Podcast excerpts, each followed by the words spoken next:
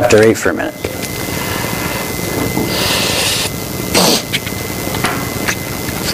All right. And uh, let's start in prayer. Oh. So, God, we, uh, the book of Acts is, uh, it's unbelievable, it's powerful. You're the same God that's in there, that's here now. Um, we just read last week of an unbelievable life of Stephen, the first early church martyr, Lord, and just filled with power, just spirit and wisdom, God. And we just see just the, the working of your spirit as we just study through this stuff, God. And we just pray and we call out for your spirit just to be working through this church, Lord, and through our own individual lives, God. Um, give us stories within our lives, Lord, within the church. Um, may you continue to just amaze us, Lord, and wow us, Lord. And so uh, we thank you for this time, God. Help us to just focus on you and uh, have the soils of our heart, you know, be soft, God, so we can just take in your word. In Jesus' name, amen. Okay, so Acts chapter 8. So, before we get into like reading it and kind of looking at it, I was thinking about uh, about chapter 8 we're going to be talking about a guy, uh, and, and, a couple of guys, but one guy in particular who I just didn't really get it. Like, there's just people in life that just don't really get stuff. Like, you just you explain it to them, you tell it to them, it's just, it's just not connecting. Like, it just doesn't happen. Um, and then sometimes in life, um, you come across people that have ulterior motives, right? Where you know when they do something for you, they're really kind of expecting something else in return or whatever they're telling you. It's, it's not really like the whole truth. It's not exactly the whole situation. And as I was thinking about ulterior motives, right, we got one quiz for you before we start, right? I teach and I'm giving quizzes all day long. I'm giving another quiz Sunday morning. So on the next slide, we have, right, A, B, or C, ulterior motives. And as I was going through and kind of thinking about this stuff and studying, I was trying to find a good definition. Uh, and I was, I was going through, I thought I knew the way how to spell it.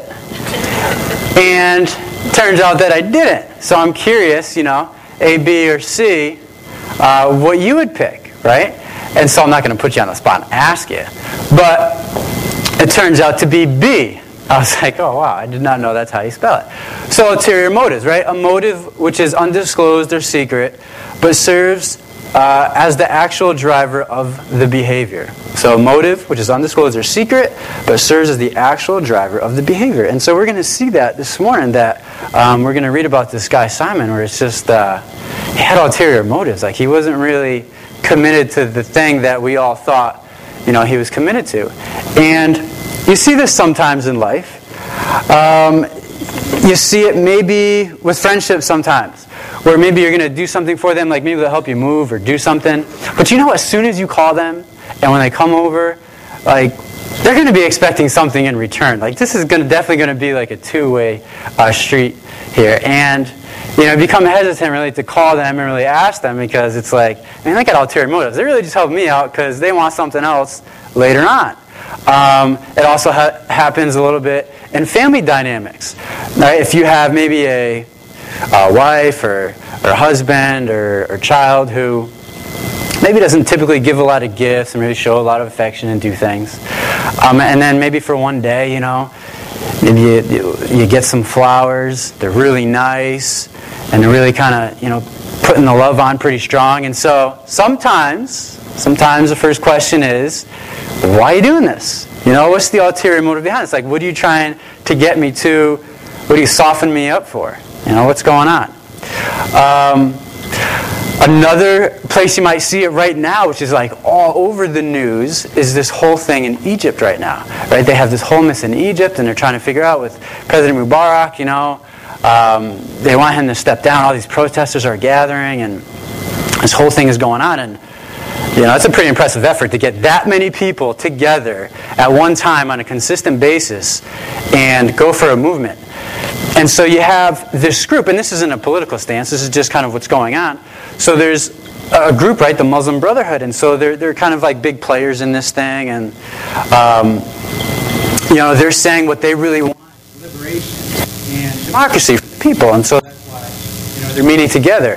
And so we hope, right, hope that's really what they're going for. Uh, hopefully it's not to break off each side with uh, Israel and, and, and hopefully they're going to stick to the word only time will tell if motives or not. You know, we'll we'll see what happens. But in life, we just come across that a lot, and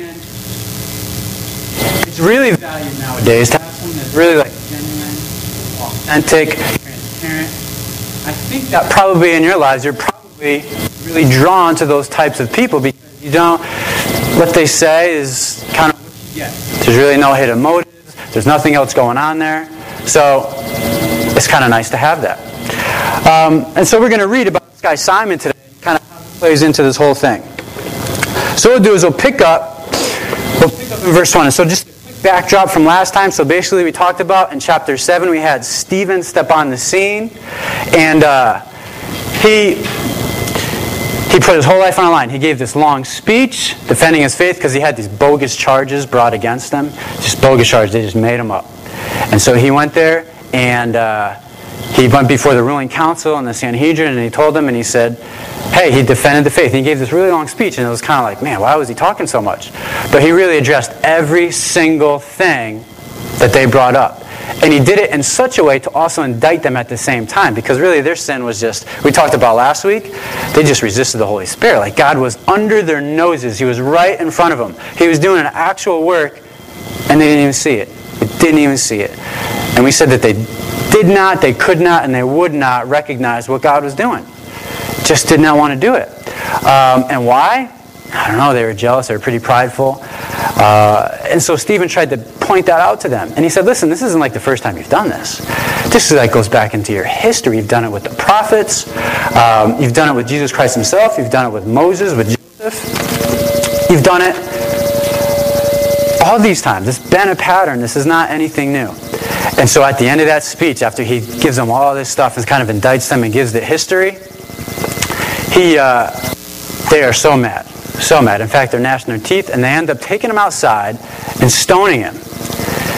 And as they're stoning him, Stephen's standing there saying, Father, forgive them, for they just don't know what they're doing. And so you see this picture of just real love and grace. And uh, as that's happening, and they're stoning him, there's a guy standing there. You know, probably you got a picture standing there, watching everybody guarding their clothes and they're all throwing stones and yelling and it's a violent scene.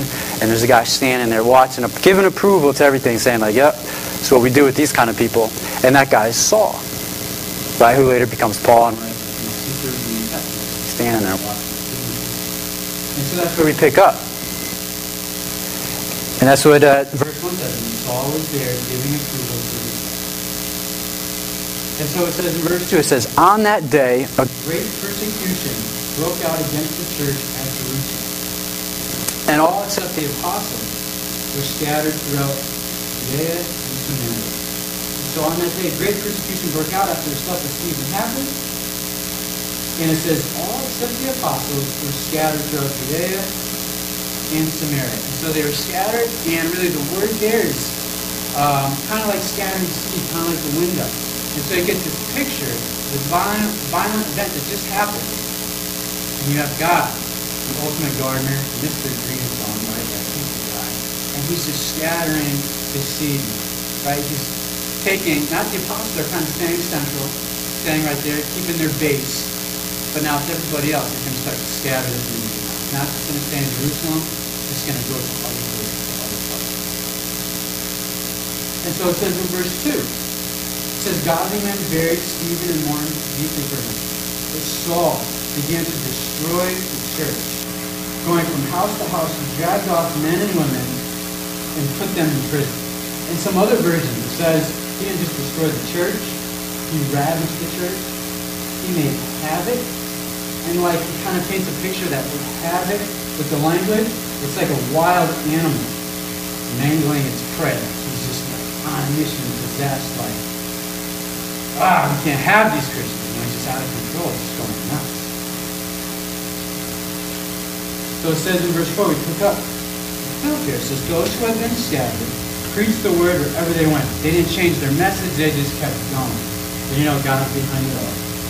And it says, Philip, Now Philip was one of the seven, right, that they appointed. Remember, they needed seven people to help pass out food and take care of the widows and, and, uh, and the orphans and women. And so Philip, one of the seven, says he went down to a city in Samaria and proclaimed the Christ says when the crowds heard Philip and saw the miraculous signs he did, they all paid close attention to what he said. With shrieks, evil spirits came out of many, many paralytics and cripples were healed, and so there was great joy in the city. So you have Philip, and he takes off to this place, Samaria, and it's kind of hard to see from this map. But if you take a look at the map, uh, basically, he went, so they were like in this area over here, right? They're like over there. And when all this stuff happened, Stephen and everything, they all just kind of dispersed and took off. And so Philip kind of ends up kind of up in this region over here.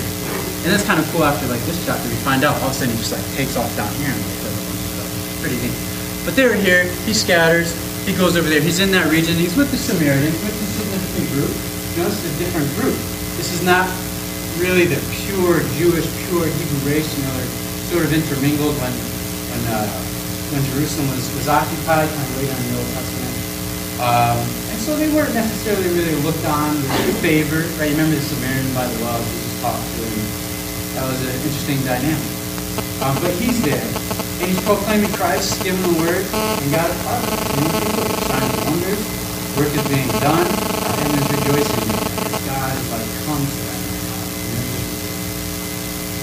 So while they're there, it says, now for some time, a man named Simon had practiced sorcery. He had this magician in the city, and he amazed all the people of Samaria. He boasted that he was someone great. And all the people, both high and low, gave him their attention and exclaimed, This man is the divine power known as the great power. They followed him because he had amazed them for a long time with his magic. But when they believed Philip, as he preached the good news of the kingdom of God in the name of Jesus Christ, they were baptized, both men and women. So Simon himself, he also believes in was baptized. We're going to come back to that part. It's pretty significant. We'll come back. It says, and he followed Philip everywhere, astonished by the great sign and miracles he saw. So Simon the sorcerer is like a big name in town. He does a lot of things. He's a man on campus. People are following him. I'm sure he's generating some money out of this. He's known as the Great Power, what his nickname to have. And this guy Philip comes along. He's preaching like this good news of Jesus Christ, this different message, and you can tell there's power with this guy. Things are going on. He's like, I don't have that power. What's that all about? And so he's like, okay, yeah, I want to be baptized. Uh, yes, I want to follow you. I want to be part of this thing. Like, let's fine, let's do this. And so he says he follows Philip everywhere. Astonished. Kind of key word in your Bible. No, underline that or circle it. He was astonished by the great signs and miracles. So it says, when the apostles in Jerusalem heard that Samaria had accepted the word of God, they sent Peter and John to them. Right? So they sent Peter and they sent John. And this is interesting because this is really the last time we're going to hear from John as far as like a really productive sort of church kind of role. He's kind of a silent player up until this point. But we really, really don't hear much from him after but they send Peter, right? They send the Pope. But um, sent Peter and John to. So when they arrived, they prayed for them that they might receive the Holy Spirit. It says because the Holy Spirit had not come upon them. So they had simply been baptized into the name of the Lord. So interesting scenario here. Says that these people had been baptized, they accepted Christ, but yet they had to send Peter and John so they might receive the Holy Spirit. Right? And we know later on in the New Testament, whenever you make a profession of faith and ask God to into your life, the Holy Spirit comes right away. But as you read throughout the Bible, there's also sometimes in life, there's an empowering experience that actually happens with the Spirit.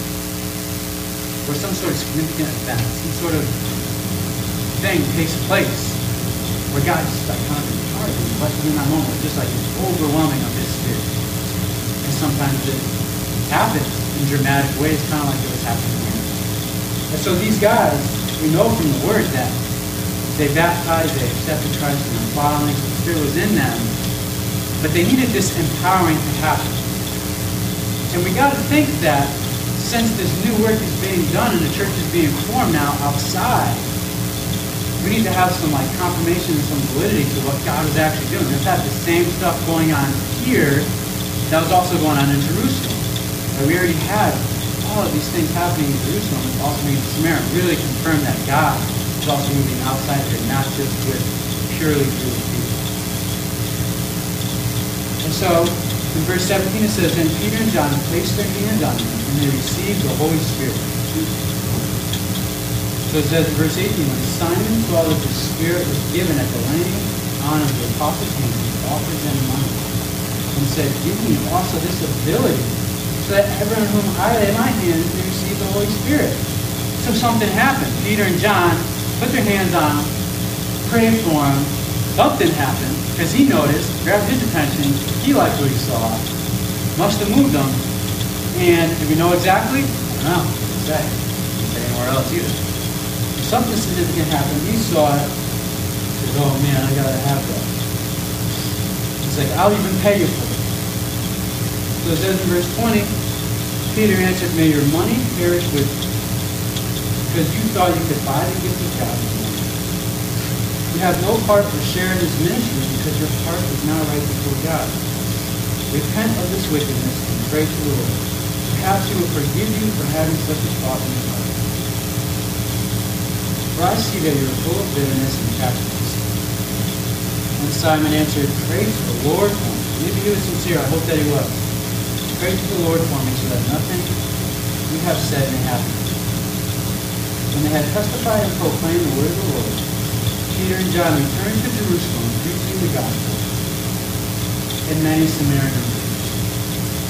Right, so we get this scene of God scattering, spreading the church, not just keeping it central in Jerusalem, he's not reaching out to everywhere. Philip goes out, he catches the eye, this guy Simon. Simon sees it, he commits to it, he wants to be around it, he can get baptized, to believe. And we can tell where he went wrong, right? We were talking about ulterior motives. Like he kind of started off as like a sorcerer, a magician guy. He was caught up with this stuff, he liked it, he was into it. But his motives weren't really pure. And they kind of you know, chasing him at the end, sort of like he's not even really believing. He says repent. Get that stuff out of. And so this guy Simon, he was around all of this Christian stuff and around the works of God, but his heart really wasn't pure. Right? His heart wasn't really pure. And the part that that's the thing that really sticks out to me is that a lot of times you have ulterior motives and you got something else, some other agenda where you're trying to like move shake and you're trying to like make happen. But you're pure in heart. You don't really have to worry about it. I mean, this is like central to Christianity. If we miss this part, this is all about. I mean, on the Sermon of the Mount, right? Sermon of the Mount. In Matthew chapter 5, 6, and 7. Jesus is talking about being pure in heart. Right? And he gives the Beatitudes. And he talks about blessed are the pure in heart, right? Blessed are the meek. And he ties together things with murder and anger. He ties them together, he puts them on the same plane. He puts lust and adultery on the same plane field. You know, why is he doing that? Because it's not so much actually what you do and what you're carrying out. It does have some significance. But what's really, really important is what was your heart like during that stuff. That's what really matters. And that's the only place where God can get it. Nobody else can really get in there and say why you're actually. Imagine if you had that power. You had that power, you could like go into somebody. You could be like, this is why you're doing it.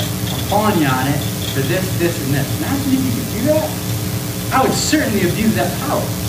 I would abuse it Monday through Friday when I'm teaching 15, 16, 17 year olds. I would abuse it the whole time. That's why I don't have it. Right?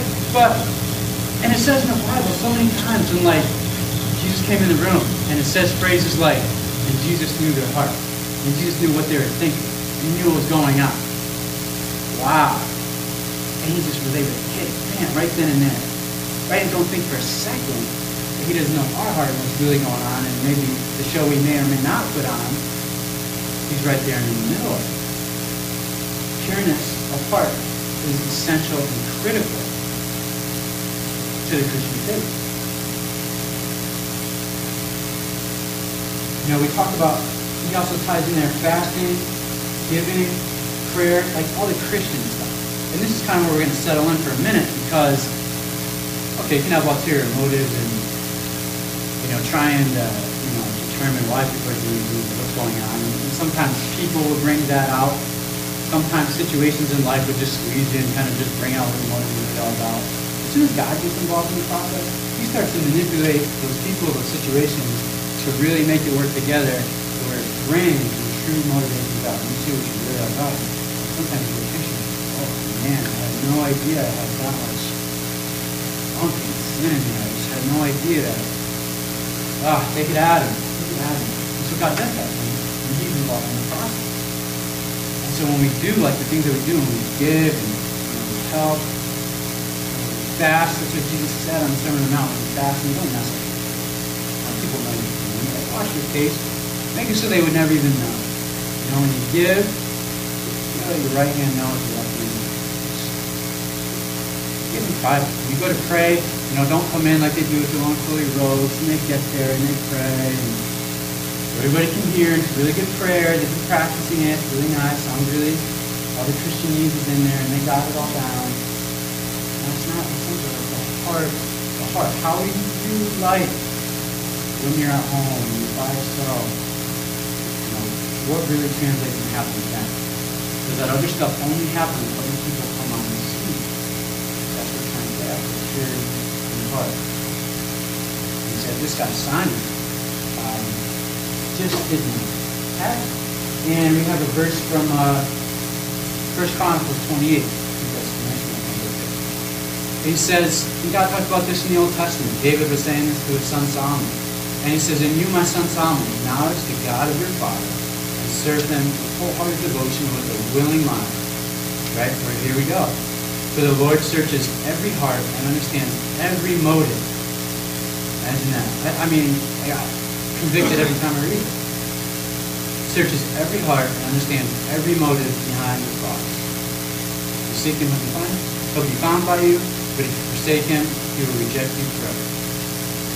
Knowing your heart, understanding every motive. Powerful, powerful stuff. I ask for God continues to make that more of a reality life. Because sometimes I probably, I, I know, I think I'm getting away with something. I'm like, nobody else thought that. See? It's not, definitely not over. Definitely not.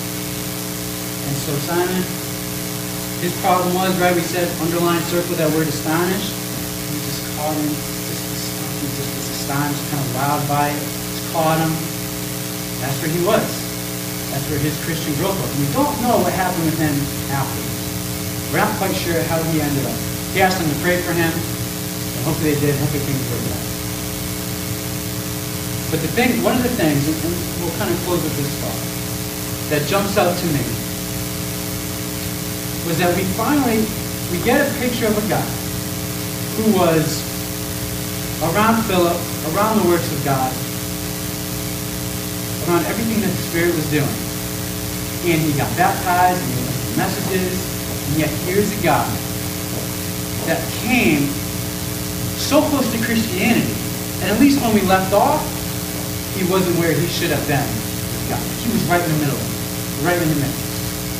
A big part of it. And wanted it. And wanted to do it. And so he had ulterior motives and, and the, you know, the question always comes up, you know, and it's really a sermon for another day, but you know, can you lose your salvation? What happens with all that stuff? You know, we'll find out when we get there. I guarantee you that. Because I guarantee when we get up there, we're going to get some surprises. You know, hopefully not too many.